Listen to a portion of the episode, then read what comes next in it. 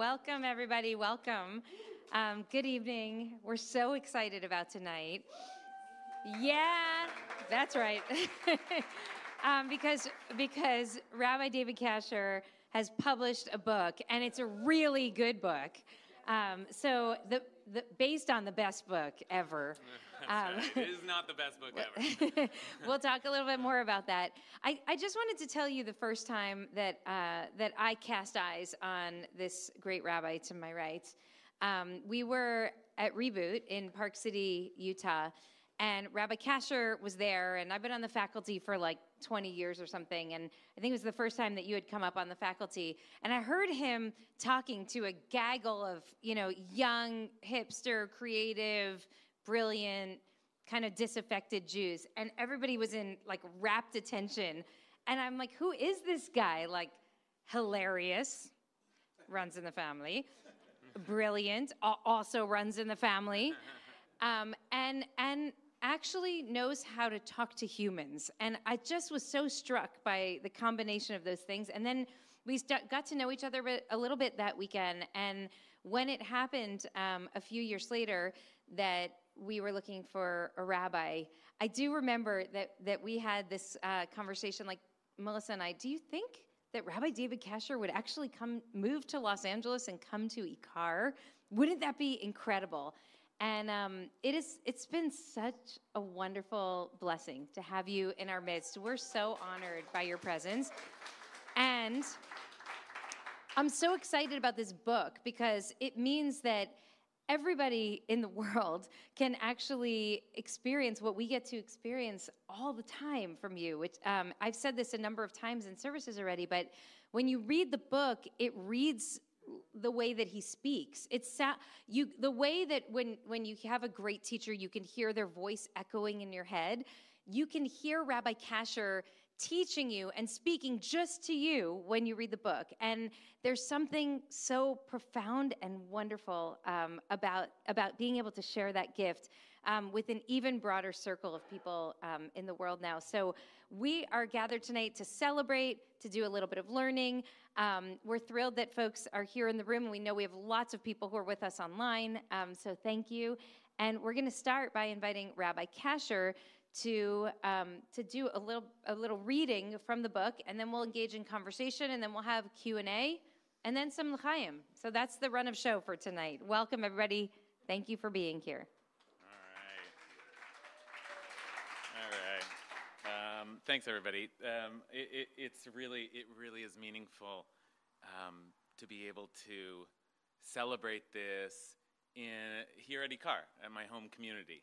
Um, I'm grateful to Rabbi Brous, um, who's been such a such a, a magnificent mentor to me um, these last um, four years, and who wrote a beautiful blurb on the back of the book that I'm very proud to have. I'm grateful to my whole clergy team, just good people who um, who to a person love Torah. They love, love Torah. You know, like Rabbi Brous is like famous for being a, a, warrior for justice, but she's a dork for Torah. You know, just like just like me. Um, and um, and I'm just I'm great for I'm grateful to my to my fellow nerds. I'm grateful to Hannah Jensen who didn't edit on the books. Super grateful to you. Um, and I'm grateful to my whole team, to, to Melissa and Elad and Monica and, and Svi, the development team that supports the work that I do and, and supported you know, um, this, this book and bought these copies tonight. Very grateful to you. And to the communications team. Where's Ben? Ben and Jess and Vera, Ben back there, who always believes in me, always believes in, in, in what I'm doing and pushes me and challenges me and, and then cheers me on. And really grateful to you. And, um, and grateful to Susan, who put this, this evening on. I, I have lots of, I'm, I'm sure, am I leaving someone out stupidly? I'm grateful to, to all, of, all of my team at IKAR. Um, but most of all, I'm grateful to you. I'm just I'm grateful to this community. Um, this, this is, it's been such a, it is such a privilege to teach in this community. It's been such a great journey, learning, a learning journey that, that, that, I, that, that had started four years ago and that really took off actually during COVID when we just started doing classes online all the time, all the time. And it just like, it, it's been the, the center of my life learning with you all. And, um, and you're so, the, the, thing that I love, people ask me, oh, what, what's, what's, what do you like most about IKAR? People ask me that sometimes. Or, what do you like about IKAR? And I always say that are just our, our people are so enthusiastic and passionate and energized and you just don't you just don't find that everywhere you know you, you built something special here and people are people know it and they show up and they're they're excited to show up and and and i feel that in my classes I, you know today i taught a class on um, Eruv, on the Eruv. And everybody got into it, and everybody has a story, and, and, and, and pe- people said brilliant stuff. It's just like the Eruv was, somebody said, mapping the ontology of our community. I mean, it's just like, just incredible, incredible fellow learners in this community, and I'm, and I'm grateful to you. So, and I'm grateful to my family for being here. So, so it's, good, it's good to see my family. Yeah. Um, so, um, and, and I'm grateful to the interpreter for making that, for making part of that possible. Um, so, uh, just a word about this book. Um, it, uh, it came out of uh, five years of, of, of weekly writing uh, a blog.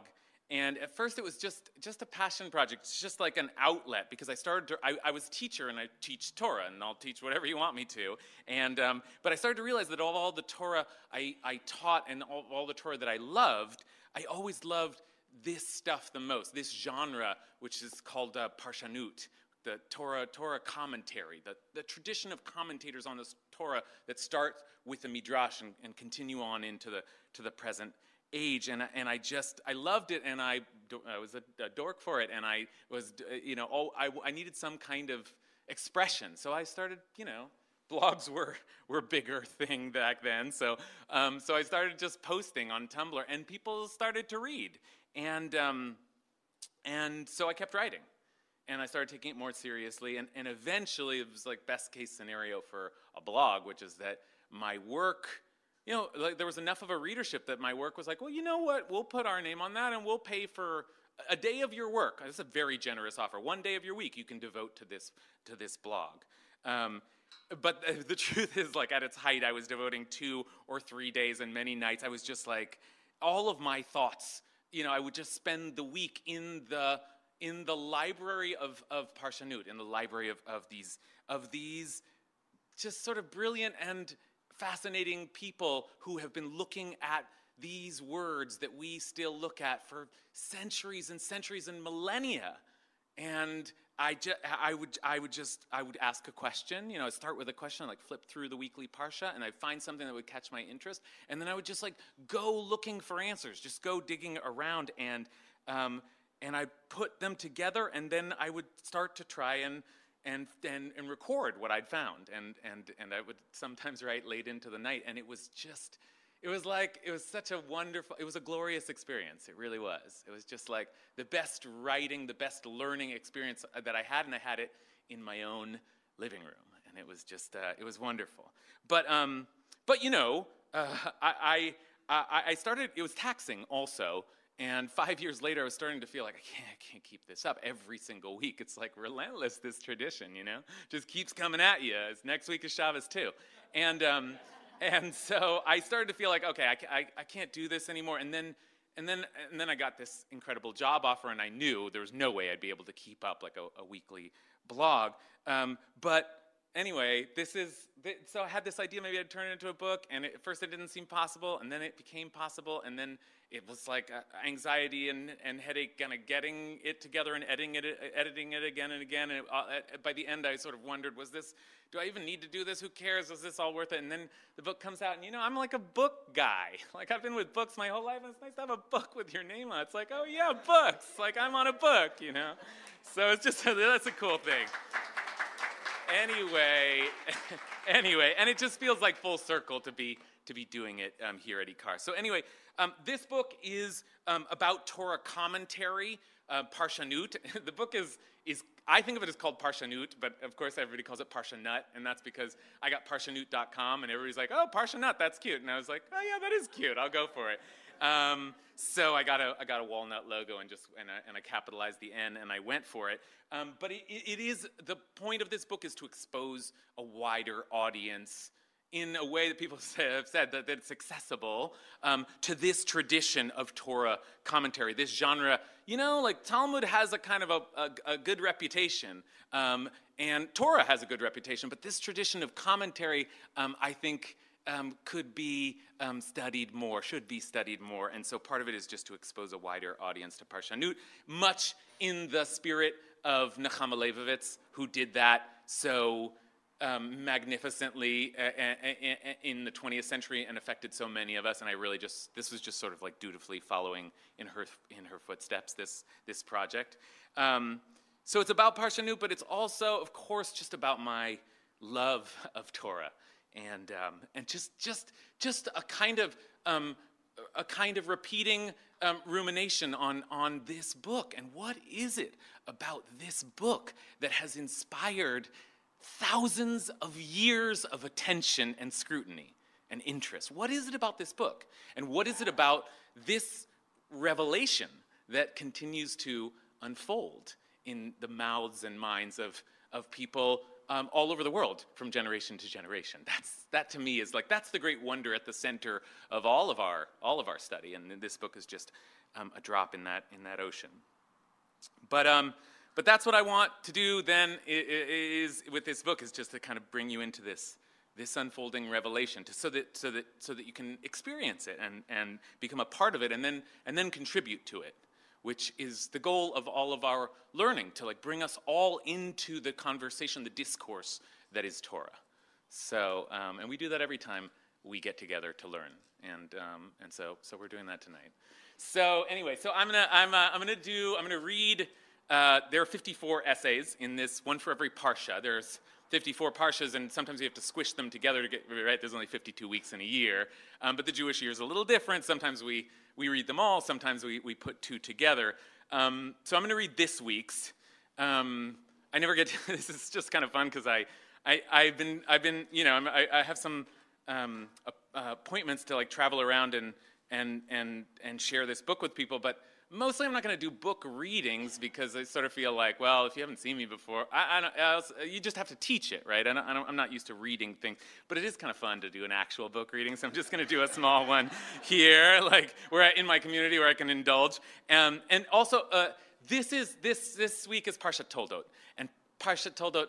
Um, is my is my favorite parsha. It just happens to be my favorite parsha, um, and so it's nice to be able to to celebrate Parshat Toldot, um, uh, and also uh, it it uh, it gives me a chance to to, to mention someone else uh, who blurbed my book, Aviva Gottlieb Zornberg, is on the back of the book. And she's like, a, you know, she, you know, I heard some, you know, she's like a real rock star, one of the, one of the, the living examples of, of, of Torah commentary, um, uh, just alive and well. I mean, she, what, what she is writing will be part of the canon. So I got Brous and Zornberg on my book. It's like it's gonna, it's gonna be a New York Times bestseller. I'm very, very proud of that.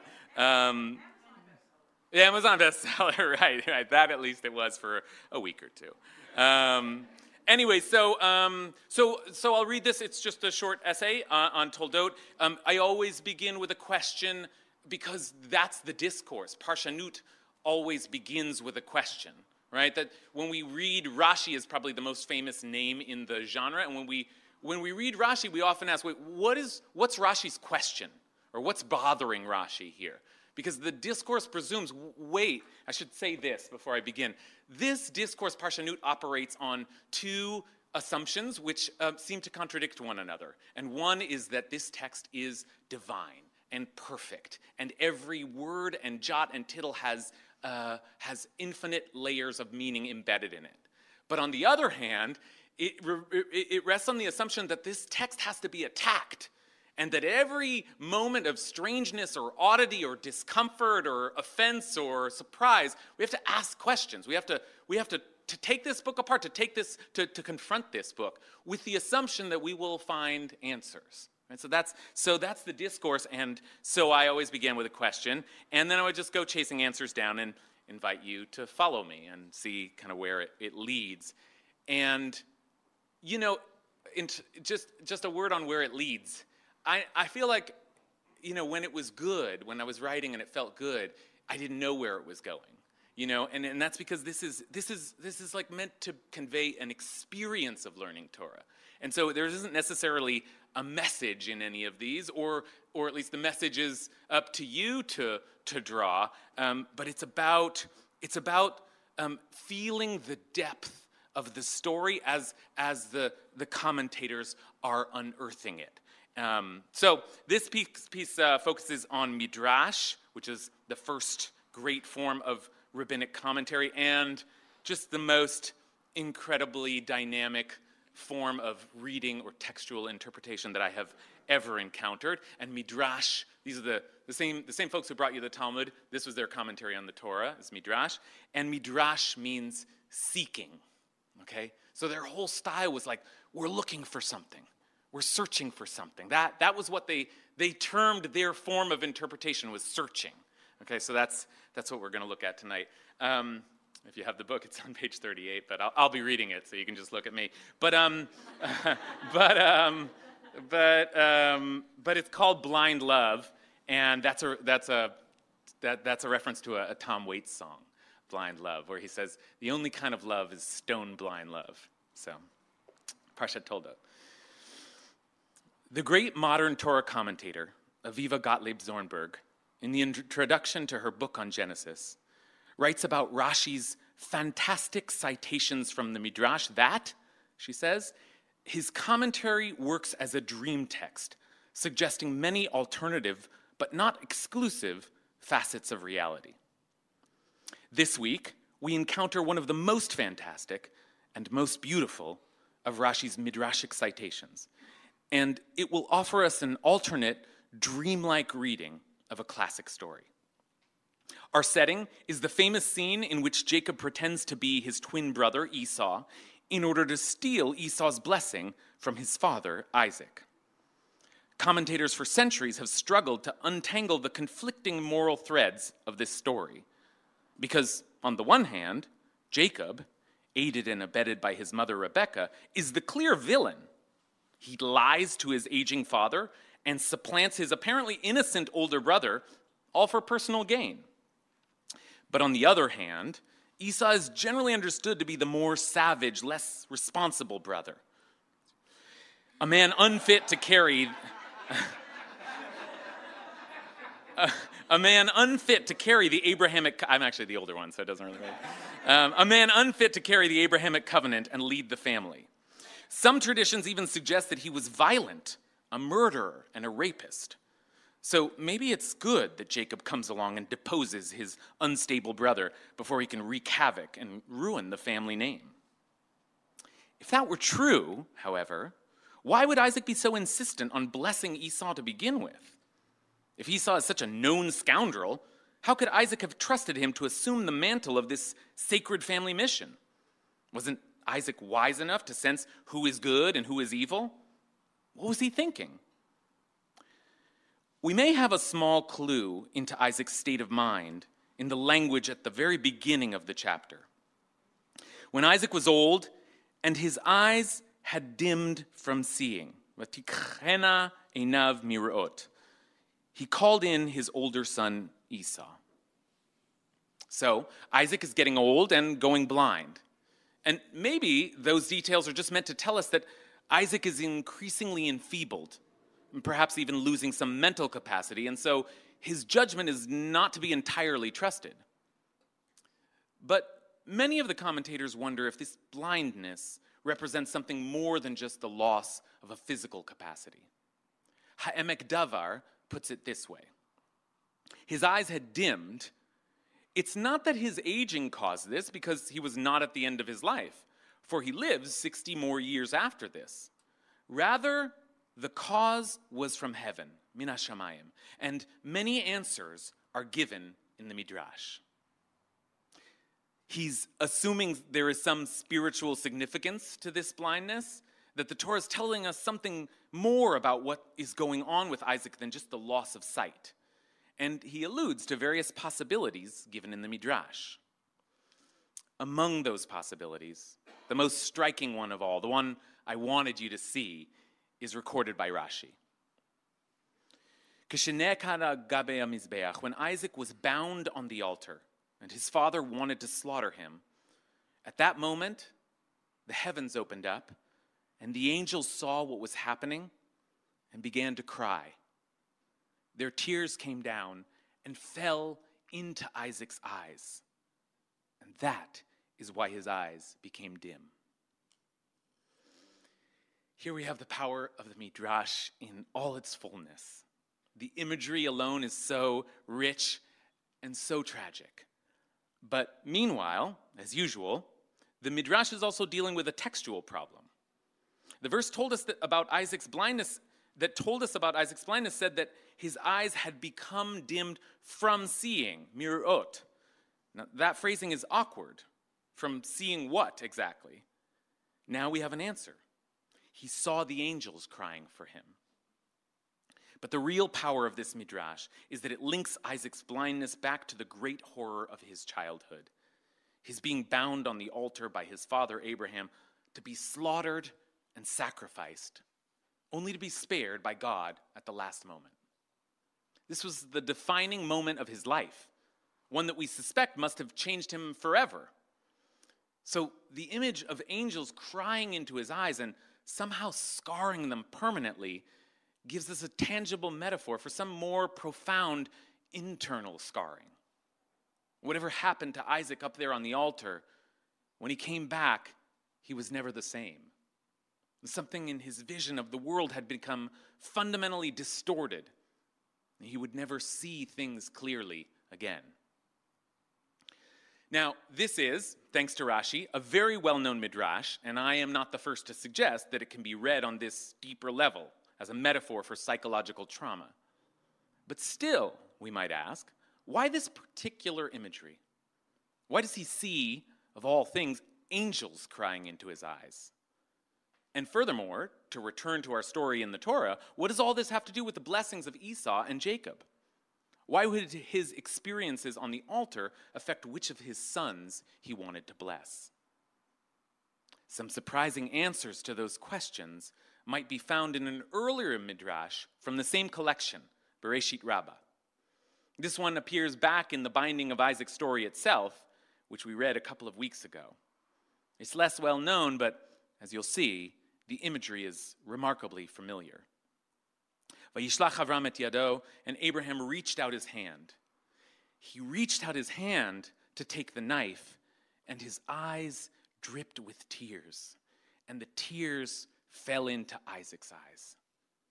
These came from the compassion of a father, merachmanuto shel Abba. But even so, his heart was happy to do the will of his creator. In this rendition, it was Abraham who cried above Isaac. Abraham, whose own tears fell into his son's eyes. And these tears that Isaac felt dripping upon him were the tears of fatherly love. Abraham, caught up in the throes of a terrifying act of violence, suddenly, for just a moment, flashed a face full of compassion for his beloved son. And then, just as quickly as the moment came, it passed, and Abraham recommitted to the task at hand. But when Isaac looked up for that one moment, he thought he had seen an angel appear before him. The man who had become his killer was suddenly his father again, eyes full of love and tears, heart full of pity. He thought he was about to die. He thought his father had abandoned him, that his father had become some kind of monster. But no, look at that. This angelic figure would never harm him. He would be safe. He would be safe. And then suddenly, he was. Vayikra love malach Hashem mina shamayim. And then an angel of the eternal called to him from heaven, Abraham, Abraham. And he answered, Hineni, here I am. And he said, Do not reach out your hand against the boy or do anything to him. And Abraham put down the knife, untied his son, maybe held him. It was over. The angels had saved him. Or was it his father? Yes, that, that's it. His father. His father had wept over him. Or was, was that the angels? And now it was all a blur, all a bit jumbled up in his memory. Just as the images are all jumbled up in these midrashim. But if we read them together, then one thing we didn't get, one thing we get that we didn't have before is Abraham's compassion.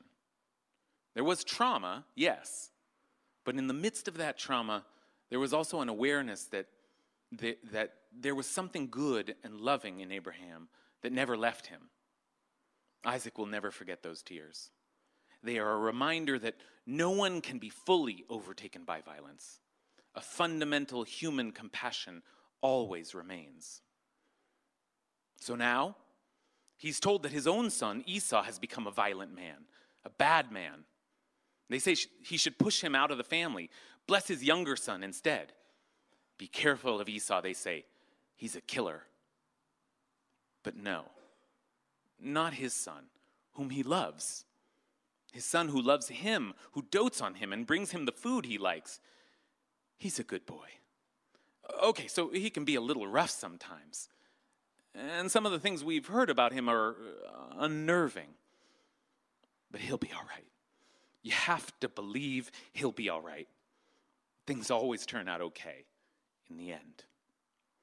Isaac's eyes welled up with tears, and he called out for his son. So, Parsha told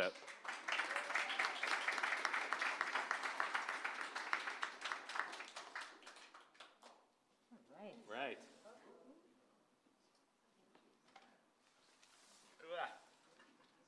Okay. This is so much fun. I've seen Rabbi Brous in conversation with so many people. I get to be the, the person she's in conversation with. I love this. I love that you call me a Torah nerd. That is the best thing I've been called You in see? a long see, time. I told, I told you. Mm. Wow.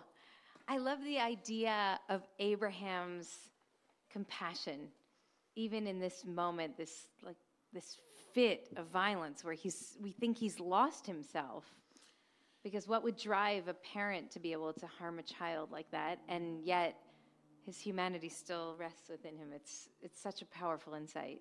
Yeah, I mean, the, the, the binding of Isaac um, is sort of the perfect example of, of, of how the power of Torah commentary comes in, because it's, it's sort of the, it's one of the most famous stories we, we have, and it's obviously terrifying in, in, its way. It's, it's clearly meant to be, but it's also very um, stark skeletal. Like it's, it, there's, there's a sense that, that we should be hearing more, knowing more, what's going on here. The conversations are just are terse and, and, and, and one or two worded. And it's like, what's this guy thinking? What's his son thinking? What's anyone thinking here? The, the text is sort of begging for that, right? The, the term is darsheni, right? Like, interpret me. Like, what else is going on here? What, what was Abraham thinking? Was he, was he psychotic? Was he conflicted? What's going on here? So it's, it's sort of, it's the story that, that very naturally produces that the sort of like, it, it needs, requires, begs for commentary. You know, when I started to learn uh, midrash in seminary some years ago, um, I, I was I got really hung up when midrashim would contradict one another. So the rabbis would interpret a certain passage one way and then a completely different way, and they did not make sense together. There was they were irreconcilable. These readings often, and now I, I find myself saying something one year that completely contradicts what I said last year about Ishmael or about Esav, or, and I wonder if you. I, I, I- this is this is both a. Um, I want I want to know Bigadol, but also in the in the micro version of writing the book. How did you identify which of your um, which of your interpretations or pieces of analysis would be the ones that would actually get bound into an actual book? And and what do you do when you see yourself internally contradicting something that you really firmly believed year before, years before? How do you hold the complexity of um, of those ideas? Yeah. So I mean, so part of it is like you know I, I used the word discourse earlier, and th- that's that's part of the discourse, but it's more than just discourse. It's like it's theology. It is like this is the the rabbis, this this group that emerges out of the destruction of the temple. They their message is we can find all of the holiness and all of the fullness of life that we had in this in this building. We can find it in this book. But in order to do that, they had to start suggesting um, that unusual things were, were possible with it. This was a special kind of book. Now, the Torah is already making the claim that it's a special kind of book, but the rabbinic philosophy is different, and, and it's famously expressed in this idea of shivim panim la Torah, that there are 70 faces to the Torah. And that means that there are 70 ways to interpret any given verse. And I think it's, it, it makes sense that they use a number like 70. It's not infinite. Like you can't just say anything because it, it does have to be an actual interpretation of the verse, but it is manifold. And that means that there are 70 stories that are coursing through the Torah at once, like all on top of each other. But it isn't really 70 stories because every word can be interpreted in 70 ways. So it's 70 intersecting stories. So I don't know, like my, my Larry, my father can do the math here, but uh, but but uh, but it's like an in, it all it gets almost infinite. It's like everything, everywhere, all at once. Yeah, yeah, yeah, right. Um, so so I think that that's I'm like the idea is to get comfortable with that and to and to appreciate the beauty of that, of a text that has not just um, one thing to say, but many things to say, and some of those things contradict each other because um, there are there are t- two things can be true and contradict each other, right? So it, it's a it's a theory of reading, but it's a theory of of truth also. In terms of how I picked stuff, I mean, you know, I sort of just followed the trail down, but I it got in the book if I was if I was shocked or surprised or startled by it. Like if I thought, oh my goodness, you got to see this, right? Like the first midrash there is the one that I started with, the one of the angels crying into his eyes, because it's so stunning, and I've thought about it so many times, and and you know I've given one version of meaning, but there are 70 others. But then it's like sifting around, and you find that same image. Right? This is a famous image of the angels crying. Then you find that same image, and Abraham's doing the crying, and it's like, oh my goodness, like look at what, now that's a contradiction, right? It's two different figures.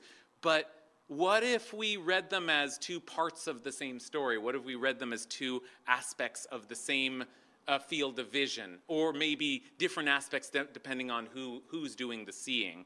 And, um, and so that's, that's like, that's how I, I picked things. If I found something that just sort of shocked me or blew my mind, that, that went in the book for sure. I love that. Can you talk a little bit about chidush?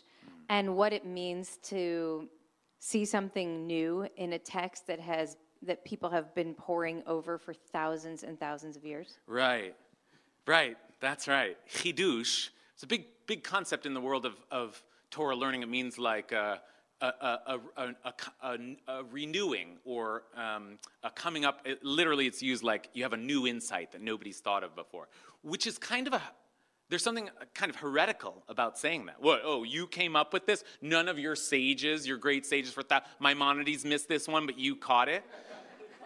and yet, that's the idea because um, this, this text is supposed to be um, living.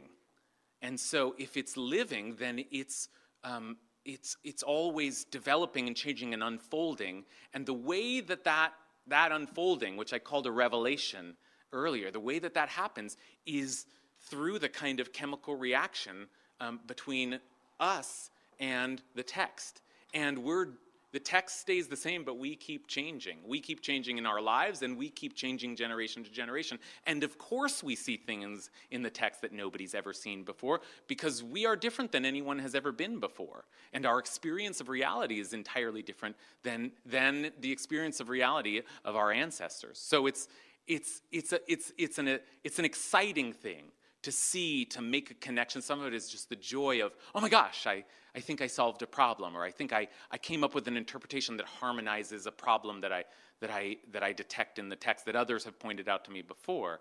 Um, but it's also, it's, it's, it's, it's, a, it's a part of the process. We're being in, invited to you know, to renew this text, to all to constantly renew this text so that it can continue to live. It lives through us. So so can you tell us what your favorite chidush is? I mean, as you've been looking back over the book and and there's so many. I mean, I'm I'm astonished by what you've done here and in every single parsha there's something that just takes my breath away because you, you put something together in a way that I've never thought of it before. Is there one is there one special insight that you might want to share? I mean, aside from Parshat Toldot, that that you feel just really proud of? There, there is one. That's a good question. I didn't I didn't plant that question, but there is one that I feel especially proud of. So um, let, let, me let me give you an example of what what a chidush is, what it means to. I'll give you someone else's, and I'll and I'll give you my my my attempt. Um, the, the idea that you could spot something that nobody's ever said before. There's a there's a famous article by um, Rav Yoel Ben Nun uh, was a, a great um, uh, Torah teacher in Israel, um, that asks the question um, uh, why did Joseph not contact his father all those years? His brother sold him into slavery, but like his father just ached over him. His father. Um, his father uh, didn't know where he was, so why didn't he? He becomes second in command of all Egypt. He can't send a ma- message back and say, "Hey, Dad, I'm alive." And um, Rav Yoel ben Nun points out that the, his father was the last person to see him before he went to his brothers, who immediately threw him into a pit. And his father said to him, Go and see how your brothers are doing. And so he must have thought that his father was in on it. That's a chidush, right? That sounds like, whoa, good one, good one. So that's Rav Nun's big chidush. And you dream of, of of seeing something like that in the Torah. That's like that's that's what that's what you you you uh, that's a chiddush. And I I I have one. Uh, I think it's in here that I'm I'm certainly um, uh, I, I always think about because when I thought of it, it did feel it felt like oh my gosh, like I I suddenly understand um, what's going on here. So um, it's uh, let's see, did I write about it? No, I didn't write about it. Um, so my, one of my favorite chidushim is, um, is in Parshat Vayigash, which means and he approached, and it's uh, it's Vayigash is is the the the big dramatic culmination of all of the the this same story, all the back and forth manipulations and, and deceit and negotiations between Joseph and his brothers who come to visit him in Egypt but don't recognize him. And so now he gets back at them by sending them back and forth and taking them captive and, and, and lying to them. And uh, in the end, he asks them to bring down um, their, uh, their, their youngest brother, Benjamin. And they bring Benjamin down, much to uh, their father Jacob's g- uh, great distress because he's already lost one son, and this is kind of a replay, which is exactly what Joseph intends it to be. And Joseph says, Okay, great, I'm keeping Benjamin, you can all go home, because after all, Benjamin is Joseph's closest brother. They, they were both Rachel's children. And so um, that's it, and he sends them all back home. Disaster, exactly what Jacob feared. Um, and Judah, who's pledged to, to be responsible, whatever should happen, he, he will be responsible um, Judah steps up and he approaches Vayigash, and he steps up and he says, and he delivers this speech, and it's kind of perfect. And he says, My master, you know, our father is very old, and he has already lost a son to his great sorrow. And um, now, if, if, if, if this happens, it'll, it will, it'll kill him. And I tell you what, take me instead. Take me instead. Now, Judah's the person who had come up with the idea to sell Joseph into slavery. So part of it is that Judah is undoing what he's already done. He's making a kind of tshuva for his earlier behavior. But he also picks, it's like, it's the perfect speech. He picks exactly the right words to wind their way into Joseph's heart. he tells him, and if Yoel ben Nun was right, he reveals to him that his father never knew that his father's been missing him all of these years. And that if he does this, if he keeps Benjamin, then he will do to his father what had been done to him all of these years ago, all over again. He'll repeat the trauma. It's, a, it's like, it's a, it's, a, it's a perfectly executed speech. So the question is like, how did Judah know exactly what to say? And I don't think anyone has ever said that the parsha begins with the word vayigash, that he approached, that he went, he took a step forward, and maybe, I think, he suddenly recognized, oh my gosh, that's Joseph. That's Joseph. And in, in an instant, he realized, I, don't know what's going on here, but that's my brother Joseph. And so he said the things that Joseph had to hear. And that, I don't know if that's as good as ben Nun's, but I felt like, and he approached. And by the way, um, in this story that I read tonight, um, when um, Isaac says to um, Jacob, Wait, who are you really? I can't, because remember, he's going blind. He says, Geshuna, like, come close, come closer, so I, so I can, so I can see, like, that, that language is a language that's already been established as one that could bring sudden recognition. So that's, that's my chiddush. that's my chiddush, and I, am proud of it. Uh, that's fantastic. Wow. Oh, clap for my yeah. Nice. This is really like this is this is like the I just to be able to be in a room. This is like Dork City, right? Like we're all just like, yeah, the Torah, this random interpretation of a Hebrew word. It's so exciting. Uh, I, I I love you all. I'm so so grateful for you all. So grateful to have people that will listen to me talk about this because I do love it. Um, I, you know, I wonder. I, I think sometimes people are surprised to hear that the living Judaism today really is an interpretive tradition. It's a rabbinic tradition that we don't. I mean, there are fundamentalist rabbinic Jews, but but everything that we read is through the lens of the rabbis now, and and so. I wonder if you think that you could lay out for us what the boundaries are of legitimate interpretation. Meaning, if you cast the entire tradition as an interpretive tradition, then we're putting a lot of responsibility on the interpreters, and people are flawed beings. And and so, what makes something a legitimate commentary on our sacred text and something an illegitimate commentary on the same text? That is a that is a great question.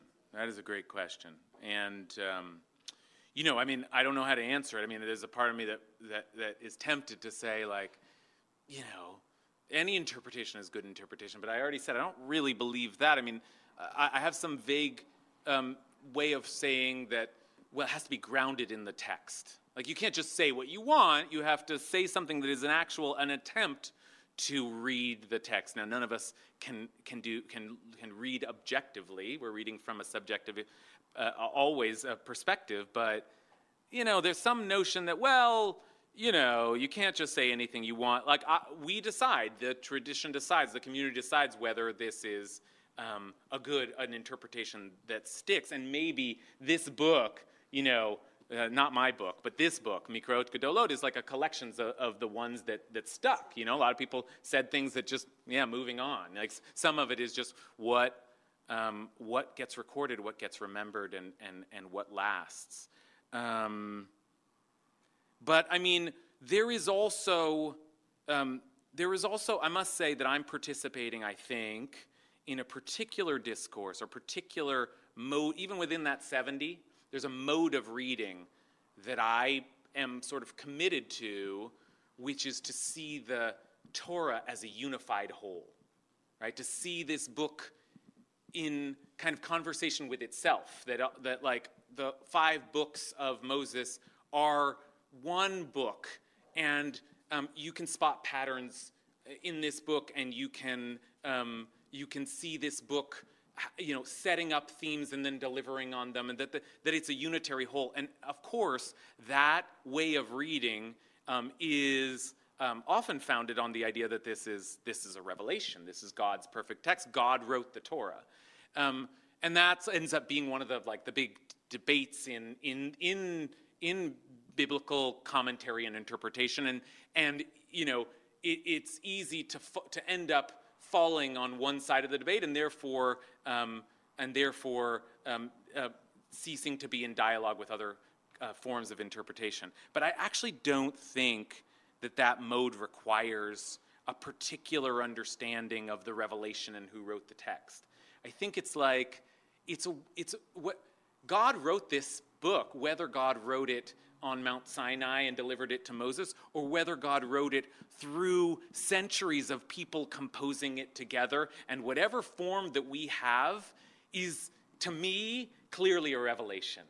And that revelation is something that I have come to believe in by reading the text. By, by, and I think that this mode of reading, let's read this whole thing as if it were perfect and as if it were a whole, and then let's see what comes out of that reading and I have found it to be um, a, a, a, wondrous thing, you know. So, so I must say that I, I always, and in my classes, some of you know, I'm like, I'm always happy to in, incorporate all modes of interpretation. I part of what I like about Torah study is that it's kind of a free for all. Like, I don't know, you just show up. What do you think it's saying, you know? And there are better and worse interpretations, but I must admit that I am driven by a kind of holistic vision of the Torah.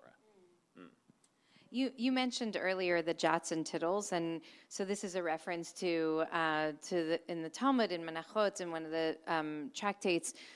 It, it, it, I think that it's hearkening back to the delay on the mountain when Moshe goes up the mountain to receive the revelation, and God's taking a really long time. And Moshe looks, and God is placing these beautiful little crowns above some of the letters. Mm and Moshe says, What are you doing? And God says, One day there's going to be a student of Torah that's going to be able to find meaning in every single jot and every tittle, mm. which is not the way that it's actually phrased in the uh, in the original, but but that's how we translated. And so, and so there's meaning everywhere. Meaning it, that some of this is uh, this whole practice is about teaching us, I think, to not take anything for granted, but to find to look at the world actively, not passively, and to search for meaning constantly. And I just wonder if you can reflect a little bit about how learning Torah has changed you as a human being. Yeah. Um, I want, I want, I want to, I want to answer that by starting with the, with the first, um, the first uh, descri- of your descriptions you were giving us. This idea that every little letter and every little um, word um, and every, not just every, every crown on the letter can be interpreted. And I, I remember so clearly the day that I fell in love with Parshanut. And it was the first day that I was being taught um, Rashi. Rashi, and it, you know, I didn't, I didn't grow up with this stuff, so I was in my early 20s. But, um, but we were just studying the, the, the, the commentary of Rashi on the first chapter of the Torah, and it says um, it says, and there was evening and there was morning, day one, and evening, evening, morning, a second day, a third day, a fourth day, a, uh, a fifth day, and then it says, um, um, Vayer Vayvoker Yom Hashishi, the sixth day. So it says a, a, a second, a third, a fourth, a fifth, the sixth.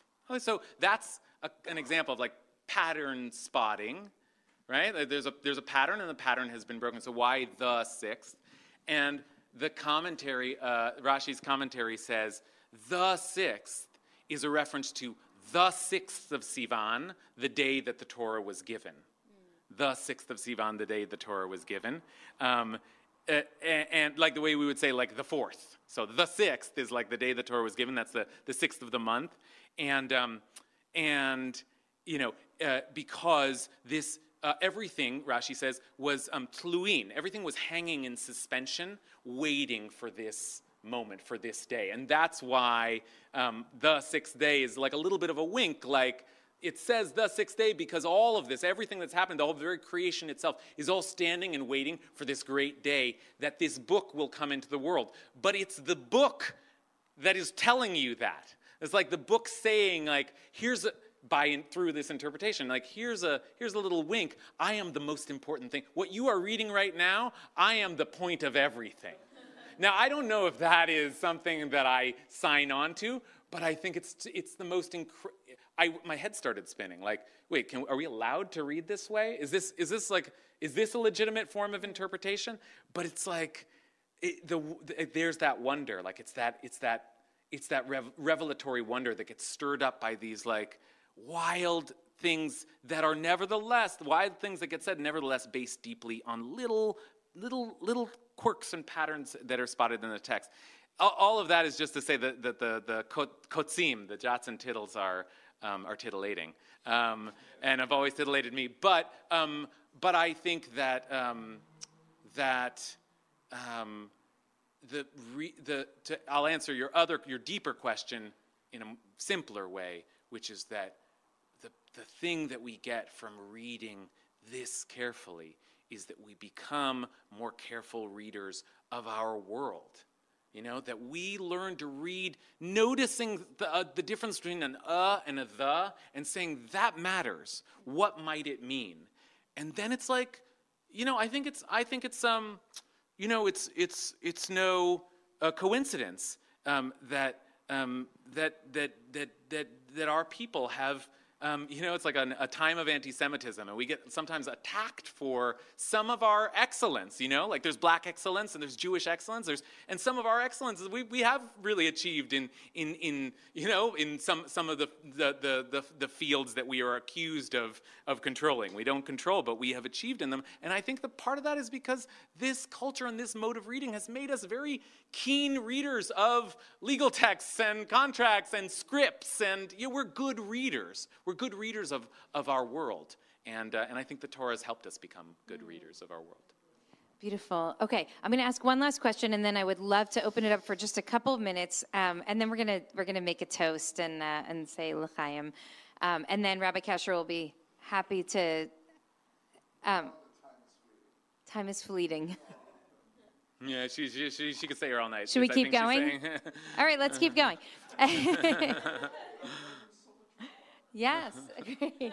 Well, I, I want to ask you a personal question. Sure. Um, I, I mean, we just talked about how learning Torah has changed you, Hmm. and I resonate so much to that. And I think I think that learning Torah has made me a better a better mother as I try to look at my, what my kids are saying and try to understand what's in between the words. It's made me definitely a better wife. It's made me a better American. Like my relationship with the Constitution is a healthier relationship because of my relationship with Torah. Yeah.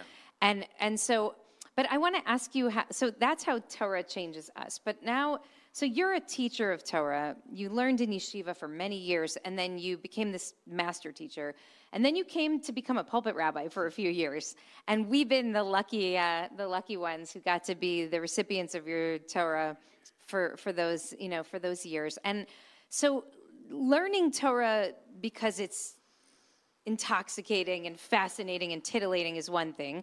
Learning Torah to teach Torah is, is, you know is something, but learning Torah to preach is totally different. And so and especially during the times that you you know you started here right in the you know in the midst of the Trump administration and the US is on fire and then we go into COVID and then you know through this through this incredibly difficult time. And at the same time as everything's happening globally and nationally you're kind of falling in love with the community and the community's falling in love with you.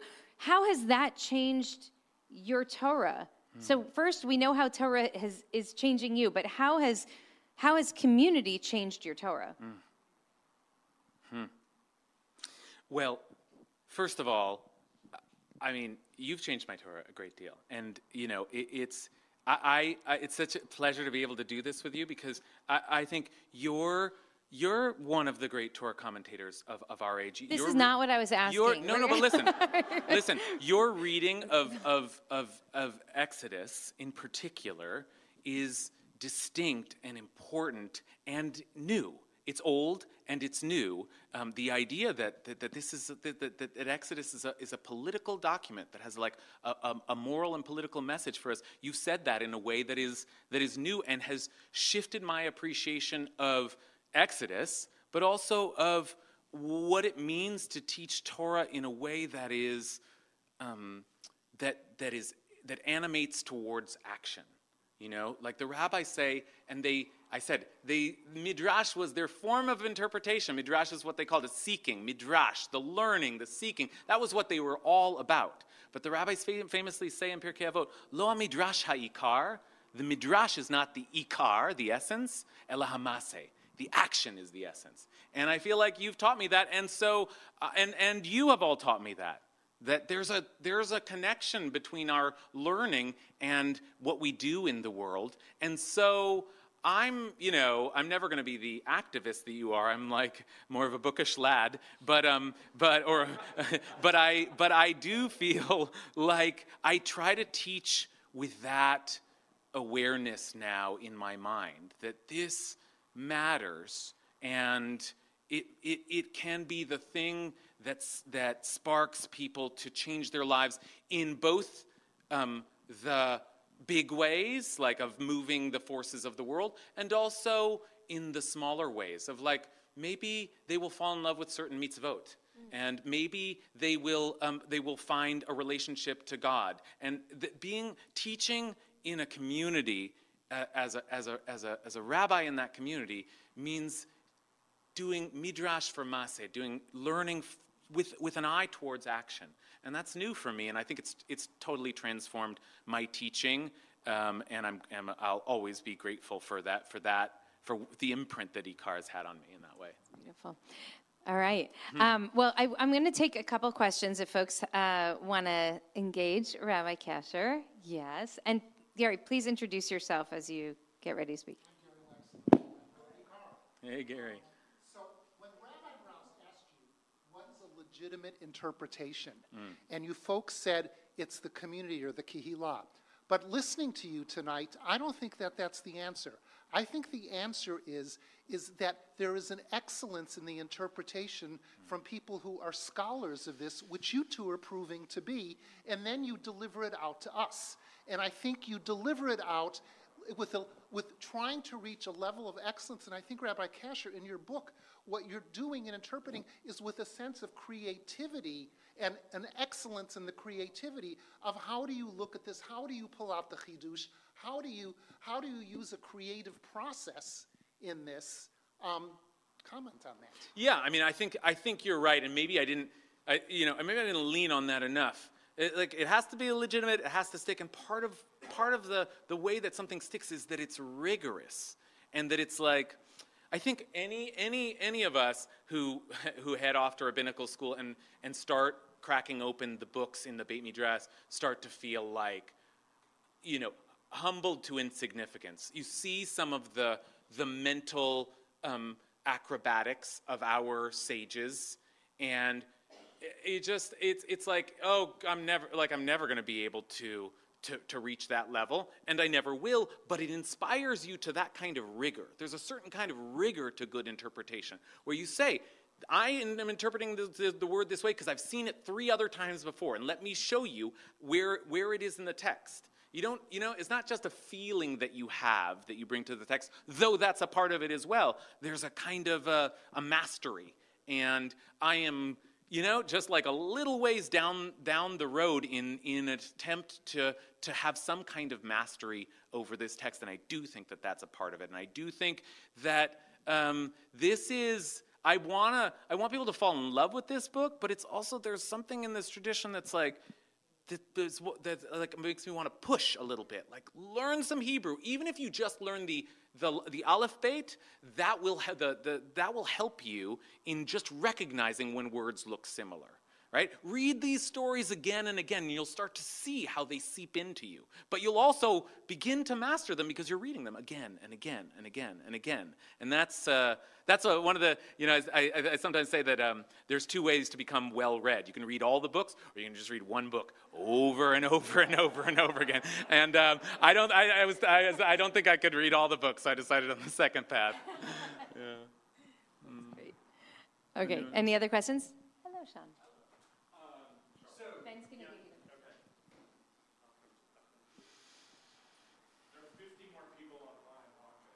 Hey, everybody. so- And if any folks online have a question, also feel free to put it in the chat, and maybe someone can hand it to me. Um, spe- speaking as the speaking as the dad of a bat mitzvah, Eddie Carr, who studied with you and whose feet you held to the fire so that she could come up with her own chidush. Thank you. and she did, yeah. And she did.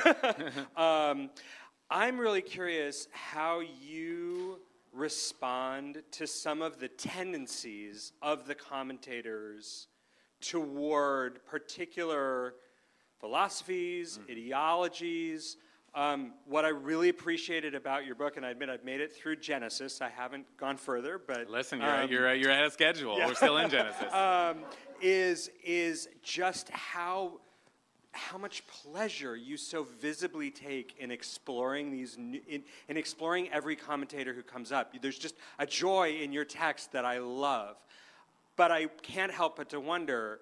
What happens when you run into somebody who is trying to get somewhere that you profoundly disagree with for moral reasons, philosophical reasons, and others? Yeah, that that that happens all the time, and um, and it's it's a great question because initially I found it disappointing. Rashi is the master, and sometimes Rashi says things that, and after all, he's quoting our sages um, that feel um, uh, off to me um, uh, morally. Uh, and you know, and this happens uh, uh, again and again. You find a favorite commentator, and then you know, you know, it's like, and he and and he says a beautiful thing, and then it's like, you know, because Jews are better than anyone else. You know, like it's it's just like that's the way that if then he the, that he finishes the thought. And it's kind of like, ah, man.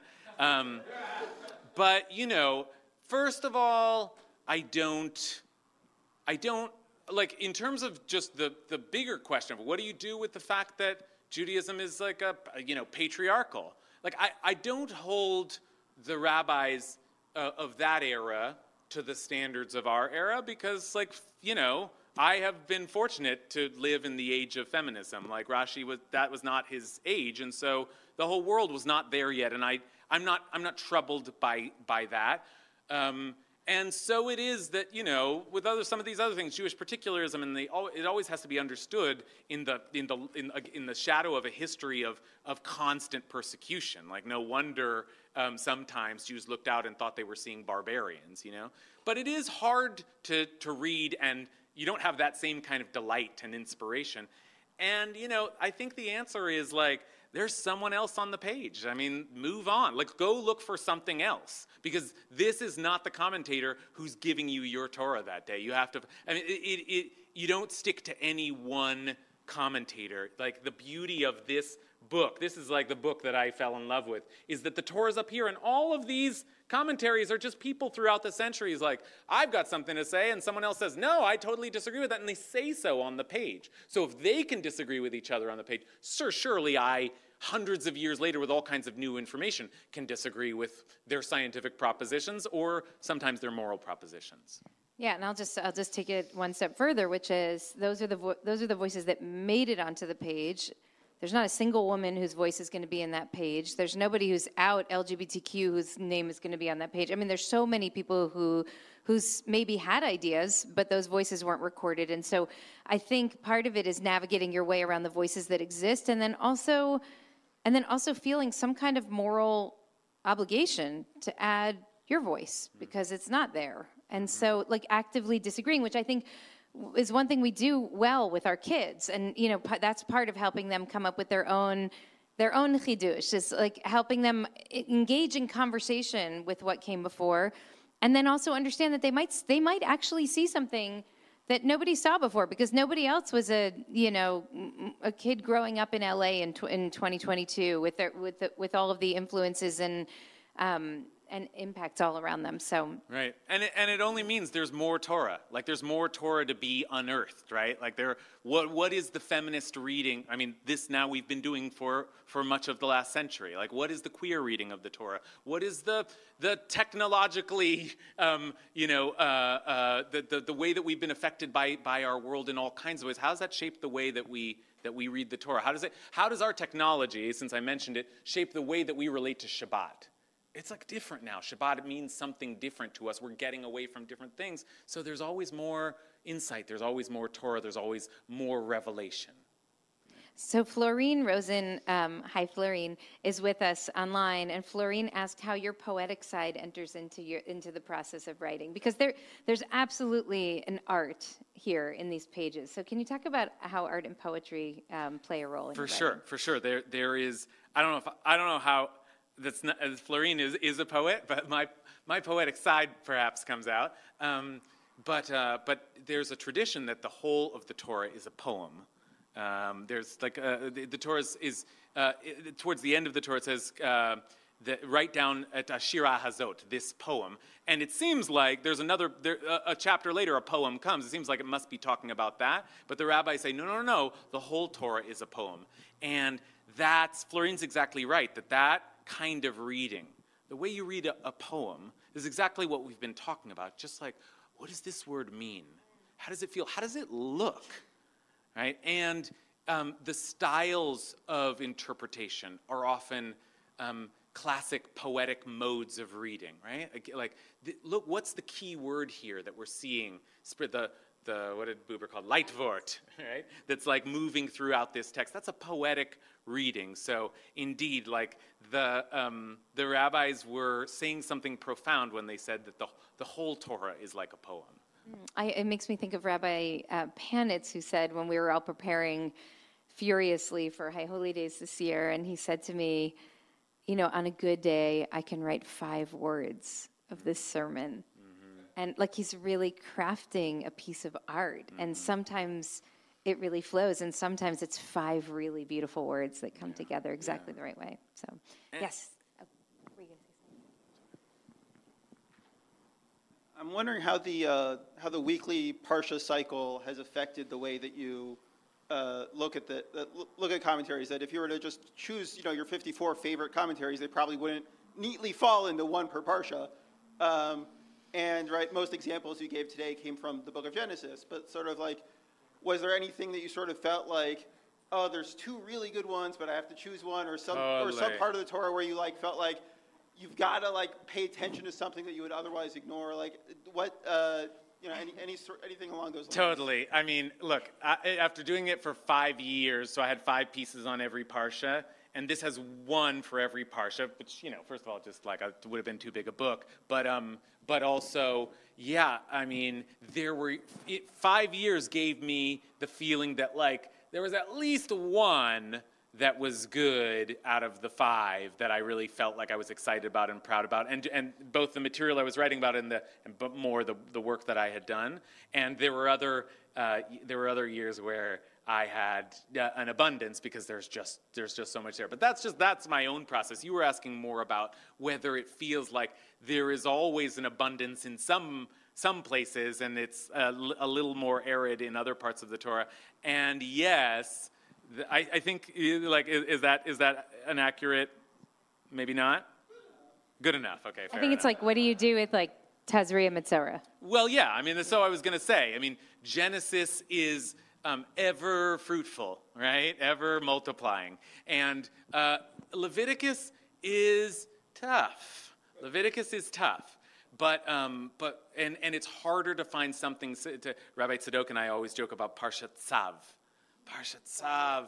Ugh, you know, you know, you know, Parshat. This is this is a person who's had to cycle through the Torah for years, and every year you get to Parshat Tzav. Parshat Tzav is the second parsha of Leviticus, and Leviticus itself is kind of like, whoa, we're talking about animal sacrifice, and that's it now, and now we're going to talk about bodily purity also, and just like all, like, whoa, what? This is a whole book of the Torah, and um, and Leviticus like details. Um, I mean, sorry, the opening, Vayikra, the first parsha details all, all of the sacrifices, and then um, just tells the priests about the same sacrifices, how they're to be prepared. I mean, it's like there's nothing to say. It's like there's nothing, like it's like some of the most difficult reading. But I will just say that um, the two greatest works of Midrash in the ancient world were the Midrash on Genesis and the Midrash on Leviticus.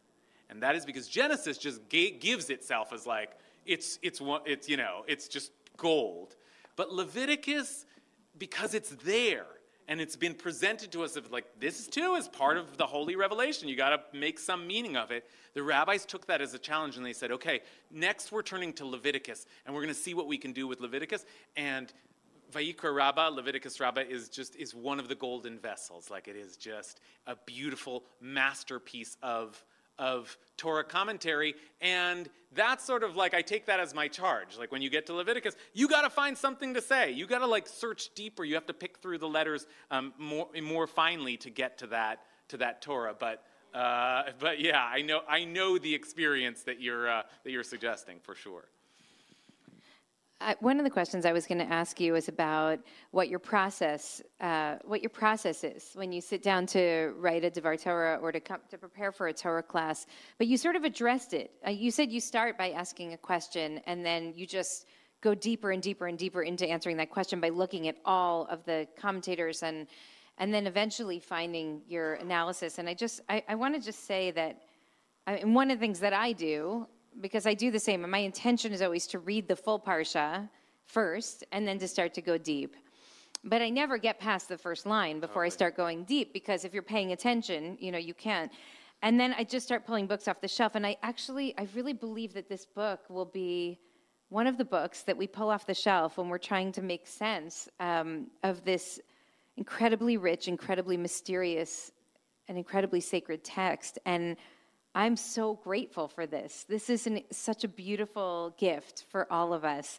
Um, you know, I, I've thought I've thought so much over the years about how it is that the Jews have stayed alive um, when empires have fallen, and and it's so clear that our relationship with Torah is part of this. That there's something about the the vitality that comes from being involved in a in a relationship with a text that is an, a constant source of spiritual and intellectual heat right? You're just you're constantly being surprised and moved and challenged. And um, and it's so it's been so wonderful to watch you as a teacher to sort of share that vitality with all of us. And as i said when we started now with with a much much bigger audience than you've ever been able to before and it's just an incredible blessing so i want to just say congratulations mazel tov shakwa Thank you. and Thank you.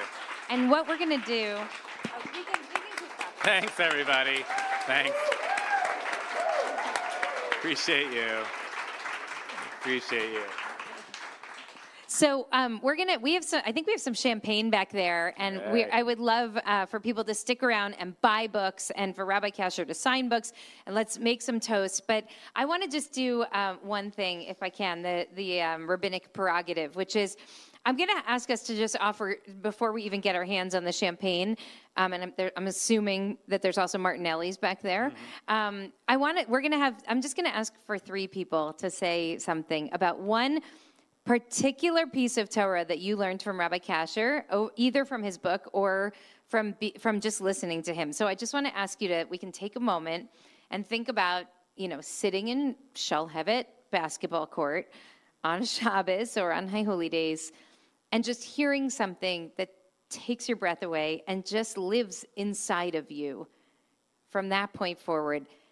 And there are so many of them. I have so many of them, but I'm going to start by just offering one, which is the way that you described on Kol Nidre this past year, experiencing the presence of God while driving down the, the turnpike or the freeway or one The FDR. the FDR was one of the most beautiful and vivid and inviting images that I've ever heard anyone use to describe the experience of God's presence. And at Ikar, we have such a beautiful diversity in our community, and we're always aware that there are people of faith and there are atheists, and the way that we talk has to be a way that's inviting for everybody. And somehow you spoke about God in that moment in such with such a profound honesty and open-heartedness that I felt like we were on that road with you in that car with your worry for your father and your your heart just wide open. And I felt also the presence of God in that moment. I felt like you shared it with me and with all of us, and that was an incredible gift. So I I thank you for that Torah, Rabbi Kasher. And I want to invite if there are a couple of other people who can have one, I'm talking one tiny moment from a sermon or from a shiur on Monday at lunch or Thursday at lunch or a house party, one image or one word that has, or from the book that has touched you. And then we'll say, thank you, Rabbi Kasher. Yes, Janet. That's last. That's last week's uh, Parshanet. Yeah, totally. Can you, can you say what, what Janet The economy of characters is the name of the of last week's uh, that I titled last week. The economy of characters is a debate that I um, that I had um, with a very good friend of mine uh, around what he called the economy of characters principle. Um, uh, and he by by that he means that the when there are um, the, uh, one, when there are th- there are two characters in the Torah that seem to have entirely different stories, sometimes have entirely different names, the rabbis will fold them into one. So it's like being economizing how many characters there are. And my friend uh, hates this because he says it just like flattens. There's different stories, but I kind of love it because it's like suddenly these two separate stories are interwoven, and there's two versions of it. There's the version where an unnamed character is uh, is uh, is is like called by the name of an earlier. Oh, this was that person. But there also, there's also the version where there's a, two characters with two different names, Hagar and Keturah, and the rabbis just say same person, they just had two names, and now you have to read these stories together. So it's a yeah, there's a, it's a debate back and forth. I'm glad you liked it, Janet. Yeah. Okay, one more or two more? Yes. Oh, uh, Michelle, who is, by the way, our incoming board chair, and here with her mother, Joanne. Um, so, Michelle um, is referring to Rabbi Kasher's incredible sermon from the Shabbos right after the Roe, the, the, the Dobbs decision was leaked, the decision that would overturn Roe. And you had this great line that you kept saying, and I was on sabbatical, so I wasn't supposed to be paying attention, but I was. But you kept saying, Who should I listen to? The Mishnah or Matt Sands. Or Matt Sands from the Louisiana legislature. Who should I listen to? And uh, it was an incredible sermon, which, if you haven't heard, you should. But also, it made me think that also about how far you came as a preacher in the course of your couple of years here, because you were i mean it was the, the torah was so profound and so heartfelt and he, it, the, and the connection was just it was just such a powerful beautiful obvious connection and all of a sudden you were you were doing this is a whole different art. It was a whole different art and now you have that too. Um, and it made michelle feel hopeful. So thank you. And the last one will come from joe. The one on gun violence uh, and the shamefulness of, of carrying weapons. Yeah. yeah. Let me just say, in response to those those um, those examples, that part of what I want you to see in our tradition, in our Torah, and our, our tradition of commentary is that you will be surprised by how radical, how, um, how uh, sometimes revolutionary our, our, our core texts and our, our ancient sages were. Sometimes seeing things entirely different than we see them today, but sometimes seeing forward of where we are today. And um, you know, this is this is you know, the, they, they, these rabbis empowered themselves to say dangerous things, and um, and they were willing to say bold and dangerous things. And uh, and so study your Torah. There's uh, there's fire in there. You know, there's fire in there. Well, we um, we often we often end our services, um, I say at the end of the Bracha Sufit often, we're saying to God, in your light, or, we also, we're, we say, we're bathed in light. We're bathed in light. And, um, and so I just, I want to bless you. Um, I want to bless you you have this beautiful light of Torah in you, and it feels like we all um, we're all benefiting from it. It has enriched uh, my life and and our lives um, endlessly, and I just hope you continue to shine and to radiate this beautiful light um, for so many years to come. And I don't know. I mean, I'm an organizer too at heart, and so I feel like I can't let you leave until you promise me that the next book that comes out, the sequel, um, we'll also get to launch here at IKAR. It just feels right. It feels like what began here should, you know, continue. Thank you. here, Thank but you for yeah. bringing me here. Thank you for, for everything you've taught me. Mazel tov, mazel tov, mazel tov.